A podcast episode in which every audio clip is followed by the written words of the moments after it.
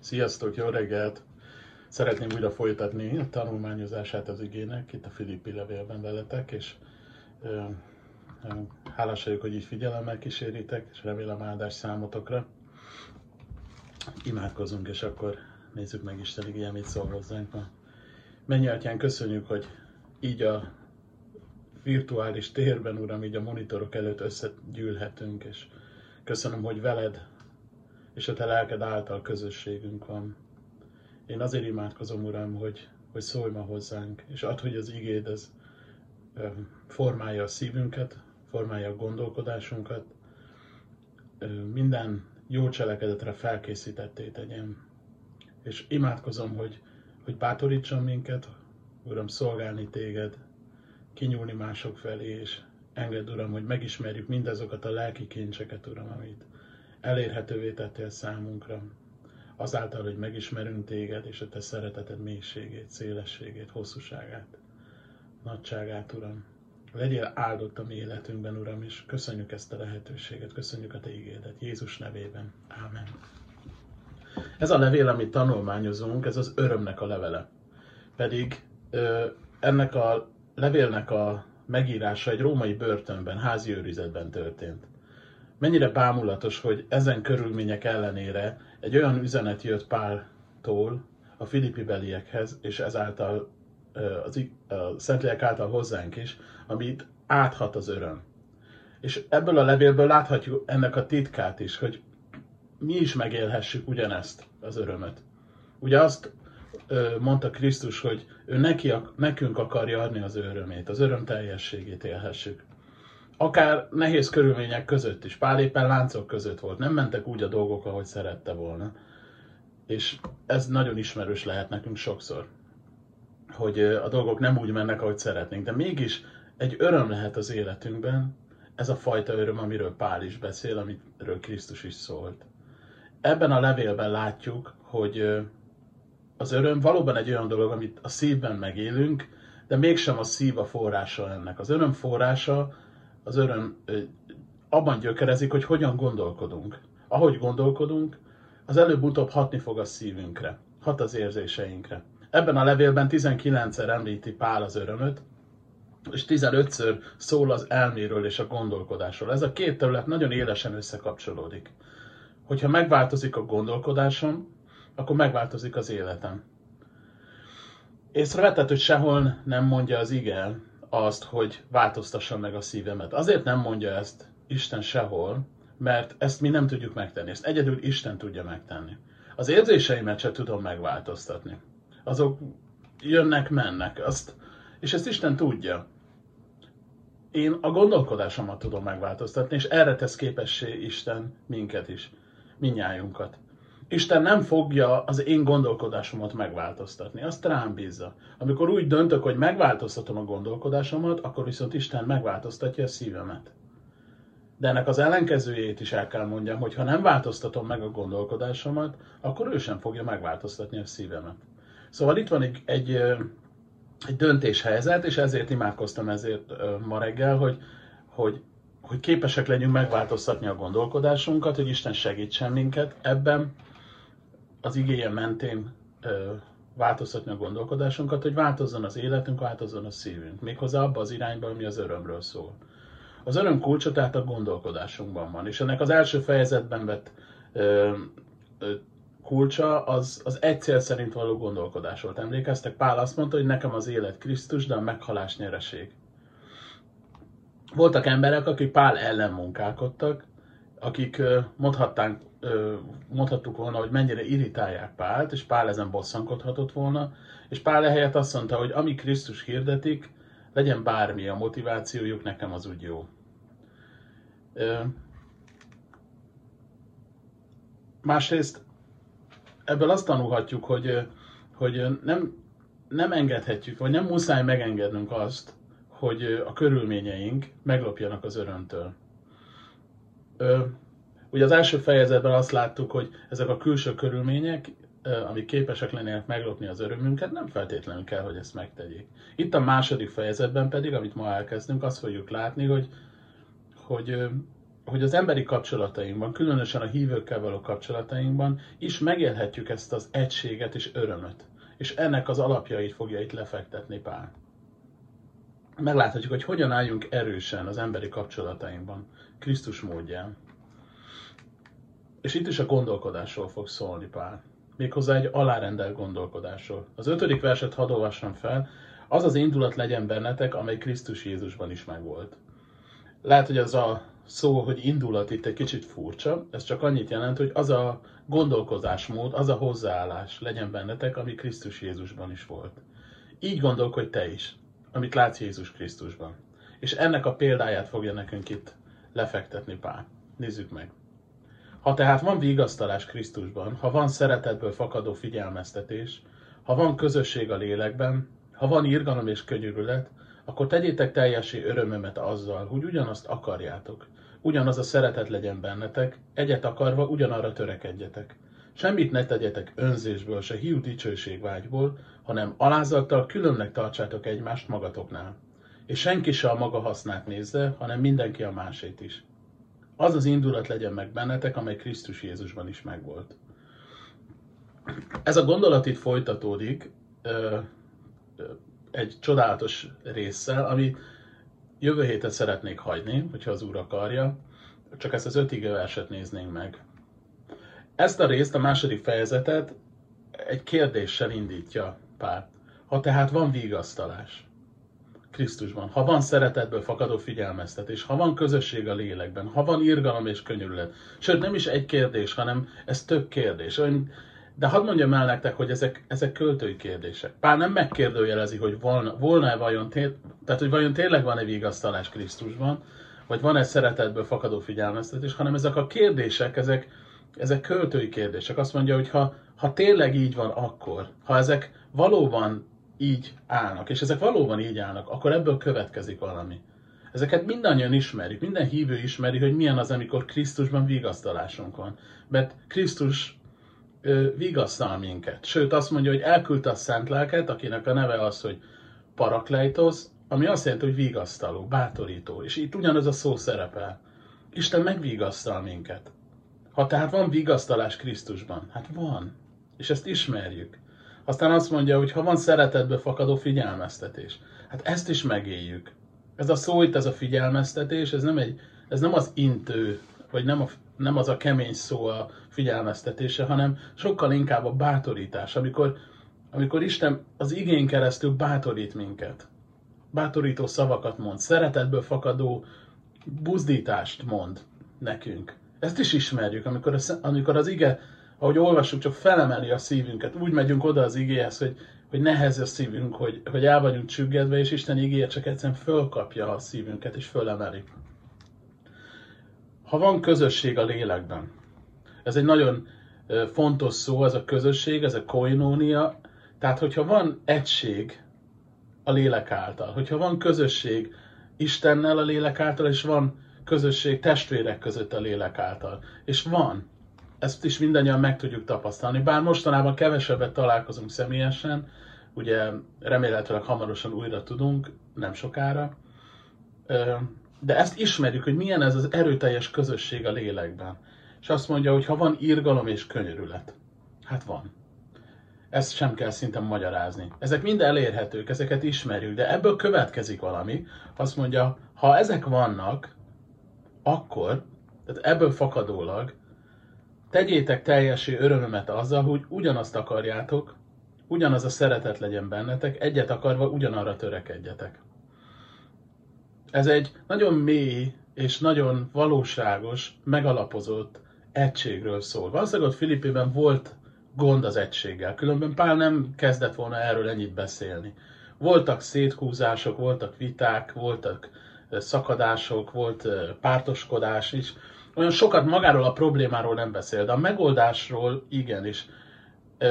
Ez mindannyiunkhoz szólhat. Azt mondja, hogy ha ezek a, a vigasztalás, a, a figyelmeztetés, a közösség, az irgalom, ezek mind valóságosak Krisztusban, ha ezeket mind elérhetővé tette számunkra, akkor tegyétek teljes örömömet azzal, hogy ugyanazt akarjátok, ugyanaz a szeretet legyen bennetek, egyet akarva ugyanarra törekedjetek. Ugyanaz a szándék, ugyanaz a gondolkodás, ugyanaz a vágy legyen bennetek.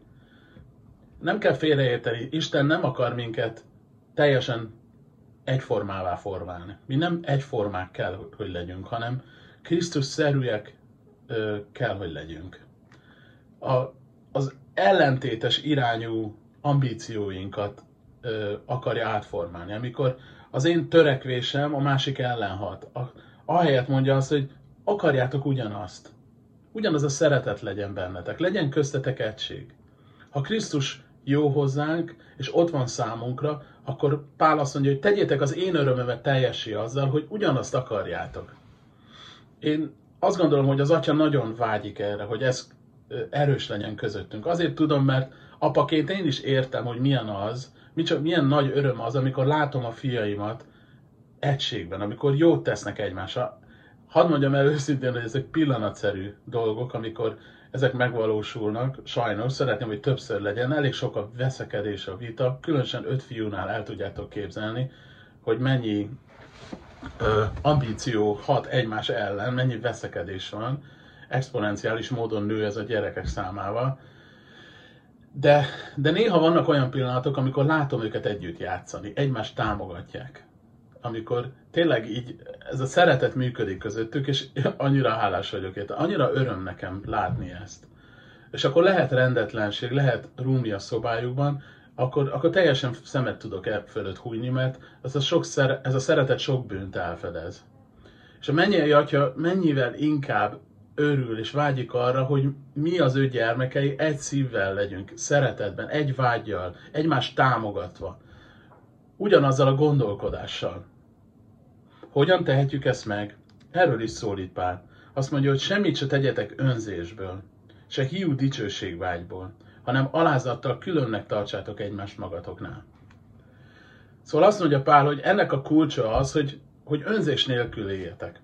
Természetes módon én egy önző ember vagyok. De Krisztusban lehetőségem van nem így élni, másképp gondolkodni.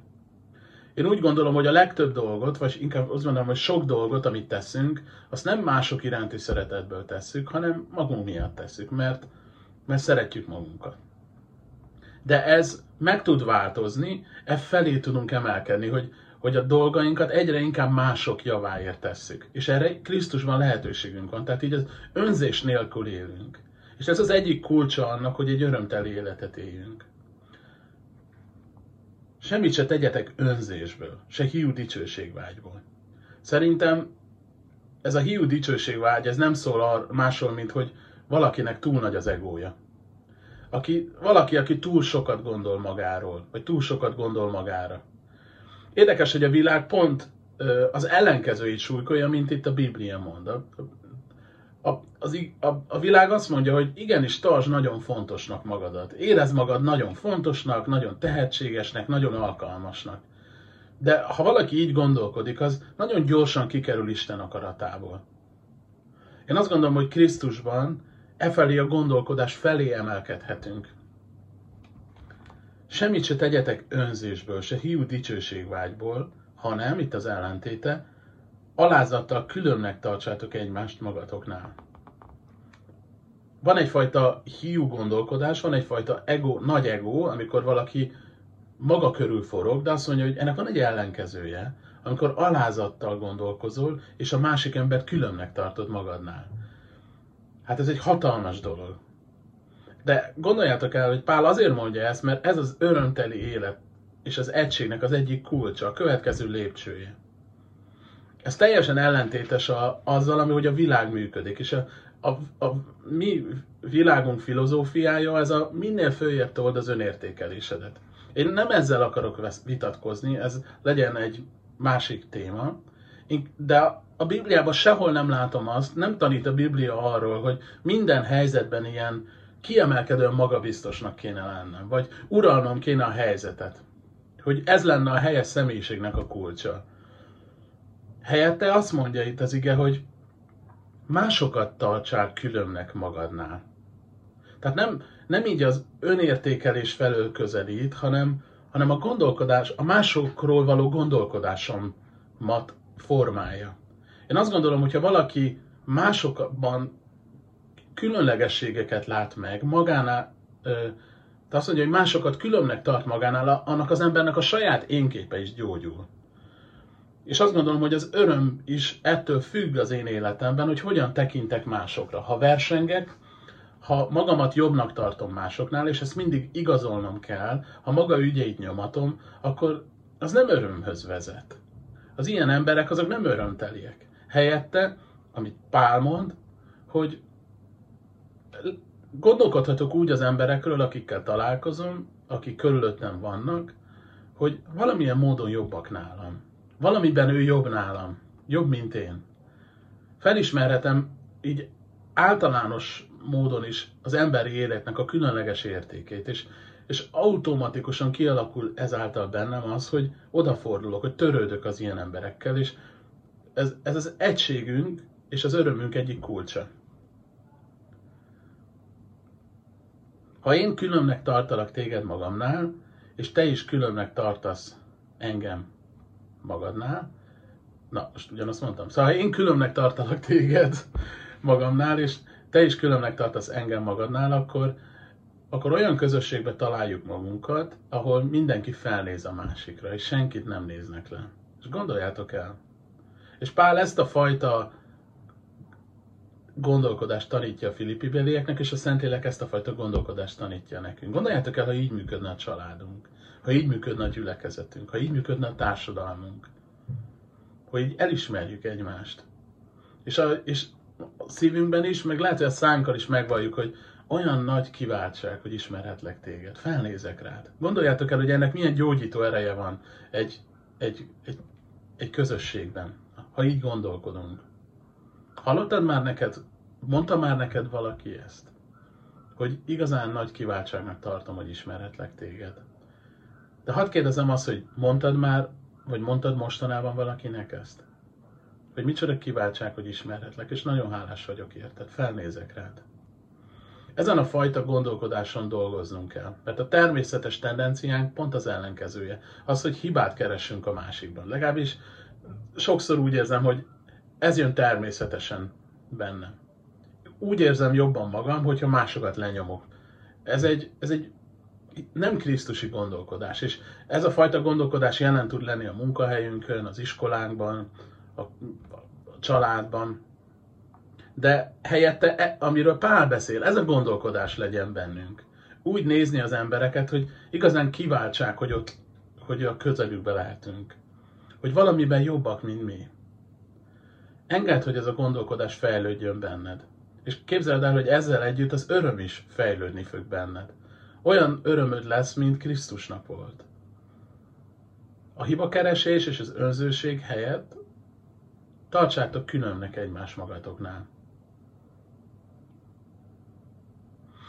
Szóval újra emlékeztetlek titeket és magamat, hogy Isten arra hív, hogy változtassuk meg a gondolkodásunkat, nem az érzéseinket. Lehet, hogy vannak olyan emberek, akikkel fe- felé nehéz érzéseink vannak, és az érzéseinknek nem tudjuk azt mondani, hogy holnaptól mást akarok érezni felé. Nem, ez így nem működik. De azt el tudom dönteni, hogy másképp gondolkodom egy kapcsolatban. És amikor megváltoztatom a gondolkodásomat, ő meg fogja változtatni a szívemet. A kulcs a gondolkodás az egy cél szerint való gondolkodás, vagy az alárendelt gondolkodás. Különnek tartani másokat magamnál. Ez Krisztussal lehetséges. Én azt gondolom, hogy ha csak ez lenne a tanítás, hogy így kell gondolkodni, akkor ez nem menne. De bennünk él az a személy, aki ennek tökéletes példáját adja. És Pál ezzel részletesen fog foglalkozni a következő versekben, amit mondom, hogy jövő héten nézünk meg. De ez egy, ez egy nagyon fontos kulcsa a keresztény életnek, hogy, hogy Krisztus bennünk él. Az, akivé formálódunk, annak ereje munkálkodik bennünk. Az örömömnek nem én vagyok a forrása. Nem attól leszek örömteli, ha minden úgy lesz, ahogy akarom. Vagy a kitalált terveim megvalósulnak. Szerintem pont azért vagyunk sokszor örömtelen, örömtelenek, mert túl sokat foglalkozunk magunkkal. Amikor az énem túl fontos, az önzőségem túl erős, az egy, az egy nyomorult élet. A bibliai modell az Krisztus modellje. Legyen Krisztus az első. Legyenek mások nálam fontosabbak az életemben, és csak utána következzek én. Tehát ez a fontos sorrend. Jézus, mások és én. Amikor így félre tudom tenni magam, és elkezdek mások szükségleteivel törődni, az egy bámulatos szabadságot hoz. Nézzétek meg a négyes verset. És senki se a maga hasznát nézze, hanem mindenki a másét is. Amikor veszem a fáradtságot, hogy meghallgassak mást, amikor megismerem valaki másnak a történetét, akkor különnek fogom tudni tartani saját magamnál. És le fogom tudni venni a szememet saját magamról. És ez egy nagyon különleges pillanat, egy áldott pillanat. Szerintem sok emberre kapcsolatban azért vannak negatív érzéseink, másképp fogalmazok, ha vannak emberek körülöttünk, akikkel kapcsolatban negatív érzéseink vannak, szerintem ezek a az érzések így elpárolognának, az ellenségeskedésünk így megszűnne, ha megismernénk a történetüket. Mondok nektek egy példát. Nem olyan rég láttam egy filmet,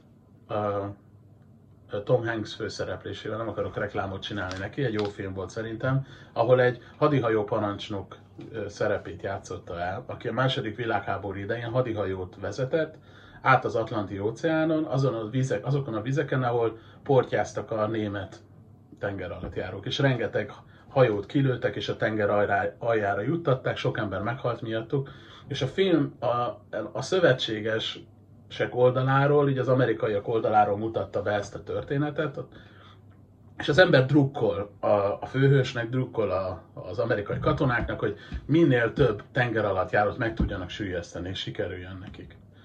És egy jó film volt, szurkoltam nekik, hogy, hogy sikerüljön. Pár évvel ezelőtt meg láttam egy másik filmet, mondjuk már jó pár évvel ezelőtt, de az egyik kedvenc filmem vált akkor, a, a Das Boot nevezetű film, ami egy német ö, film.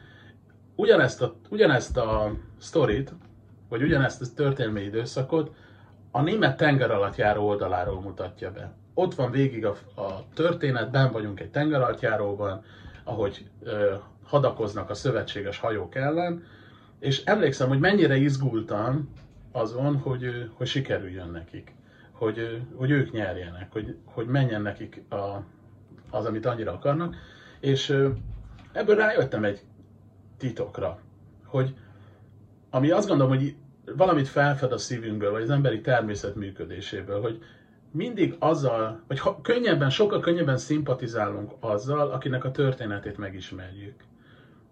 És igazából ennek a következő lépése az, hogy akkor viselkedem ellenségesen valakivel, amikor szimplán nem tettem meg azt a lépést, hogy meghallgassam és megértsem az ő történetét. Amikor így odafordulunk a másik emberhez, amikor megnyitjuk a szívünket, akkor nagyon könnyen a következő lépés az lehet, hogy fontosabbnak, különnek tudjuk tartani magunknál. És itt is egy döntéshelyzet van, hogy oda tudok-e hajolni, oda tudok-e fordulni valakihez. És hogyha így megnyitom a szívem valaki előtt, ha így megnyitom magam valaki előtt, és megismerem őt be, a belső történéseit, akkor egyből sokkal közelebb tud jönni hozzám, és egyből tudom keresni az ő javát, és nem csak a magamét. És ennek a legnagyobb példája Krisztus, akivel kapcsolatban itt szól is az ige, azt mondja az ötödik vers, hogy az az indulat legyen meg bennetek, amely Krisztus Jézusban is megvolt. Ugye ő vállalta, hogy gyalázzák, vállalta, hogy gúnyolják, hogy arcul köpik, és mit mondott, vel, mit mondott ebben a helyzetben? Azt mondta, hogy atyám, bocsáss meg nekik, mert nem tudják, hogy mit cselekszenek.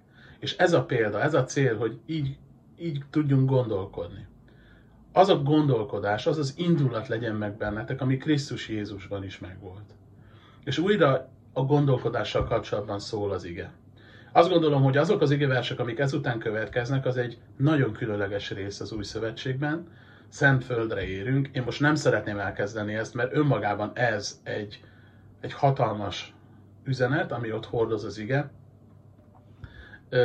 Egy csodálatos módon leírja nekünk Krisztusnak a hozzáállását és gondolkodását. És azt mondja, hogy ez legyen bennetek.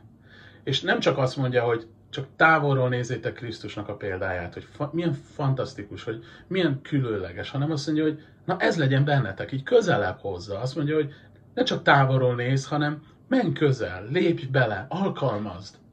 És egy döntéshelyzet elé állít. Mert azt gondolom, hogy képessé tesz minket arra, hogy így éljünk. Hogy ezt a döntést meghozzuk. Azt mondja az első korintusi levél második fejezet 16. verse, hogy bennünk Krisztus értelme van. Tehát választhatjuk ezt, és járhatunk így. Lehet bennünk ez az indulat, amit Jézus Krisztusban látunk. És ez a szó, hogy indulat, így nem, nem a vehemenséget jelenti, hanem egyszerűen a gondolkodásmódot jelenti, az értelmet jelenti. Hogy nem önző vagyok, nem magam körül forgok, hanem el tudom dönteni, hogy önzetlen leszek. Különnek tartok másokat magamnál. Fontosabbnak. Hogy nem csak a saját hasznomat nézem, hanem másokét is. Mert ez volt Krisztus. Ez a mi Úrunk Jézus Krisztus. Aki nem volt önző, aki nem maradt ott a, a mennyei kényelmében, hanem ezt elengedte, és eljött közénk, emberré lett. Az én szükségemet fontosabbnak tartotta a magáénál. Rám úgy tekintett, hogy egy, hogy egy, egy ember, akiért én az életemet is odaadom. Annyira szeretett, hogy ezt az áldozatot meg tudta hozni. Ő törődött velem, és odaadta az életét értem. Megmentett engem az élete árán is. Ez az indulat, ez a gondolkodásmód van Krisztusban. Amikor egy ember hisz abban, amit Jézus Krisztus érte, megcselekedett, hogy meghalt Jézus a bűneiért, hogy Krisztus feltámadt a harmadik napon, az az ember üdvözül, újjászületik, megnyeri az üdvösségét. És Krisztus képessé teszi őt arra, hogy a régi életét hátrahagyva formálódjon Krisztus képére. És ebben a formálódásban vagyunk mindannyian. Mindannyiunknak szól a hívás, hogy ez az indulat legyen meg bennetek, ami Krisztus Jézusban is megvolt. És a legnagyobb ö, csodája ennek az egésznek, hogy miközben ezt mi is megmerjük, elmerjük engedni, és magunkével tudjuk tenni ezt a gondolkodást, közben mi is ugyanazt az örömöt fogjuk megélni, ami Krisztusban is megvolt. Ez a világ nagyon erősen súlykolja a maga dolgait. Szerintem manapság még inkább fontosabb egy hívő ember számára, hogy, hogy erősítse magát abban a gondolkodásban, ami a világgal annyira ellentétes, ami Isten szívét tükrözi vissza, Isten gondolkodását tükrözi vissza. Ez a mai tanítás is e körül ö, zajlott, hogy így a Krisztus gondolkodása újra megerősödjön a fejünkben. Szóval ezt szeretném, ezt szeretném volna átadni nektek, és imádkozni magunkért. Ö, imádkozzatok bölcsességért, így a vezetők részéről, vezetők számára, hogy, hogy tudjuk, hogy mikor nyissuk újra a gyülekezetet. Szerintem már nem lesz nagyon soká. Tudom, hogy na- nagyon várjátok ti is, ö, én is. És ö, legyen meg bennünk Krisztus hozzáállása.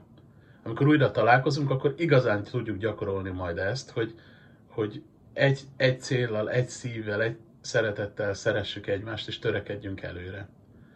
És hogy megéljük ezt az egységet és közösséget. Jézus Krisztus, köszönjük neked ezt a levelet, köszönjük neked párt, de atyám, köszönöm neked leginkább Krisztust. Köszönöm, hogy elküldted a fiadat, aki önként eljött, aki odaadta magát értünk, aki önzetlenségből példát mutatott számunkra, aki minket különnek tudott tartani magánál. Egyszerűen bámulatos, Uram. De mi nem csak távolról szeretnénk nézni ezt a gondolkodást, hanem magunkévá szeretnénk tenni, és alkalmazni azt. És Uram, add, hogy most, akikkel ma összehozol, akikkel ma találkozhatunk, azokat magunknál különnek tudjuk tartani. Hogy alázatosan tudjunk gondolkodni. Köszönöm, Uram, hogy mindeközben van vigasztalásunk. Eközben van ö, bátorításunk tőled, Szentlélek. Eközben van írgalom, és van szeretet, van megbocsájtás, van könyörület. Ezek mind elérhetőek.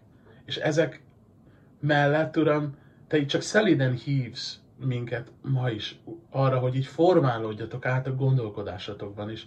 Uram, mi szeretnénk ezt tenni, nem a világ szerint gondolkodni, hanem megváltozni az értelmünk megújulásával, hogy teljesen megérthessük, hogy mi az Isten akarata, mi az, ami neki tetsző és tökéletes.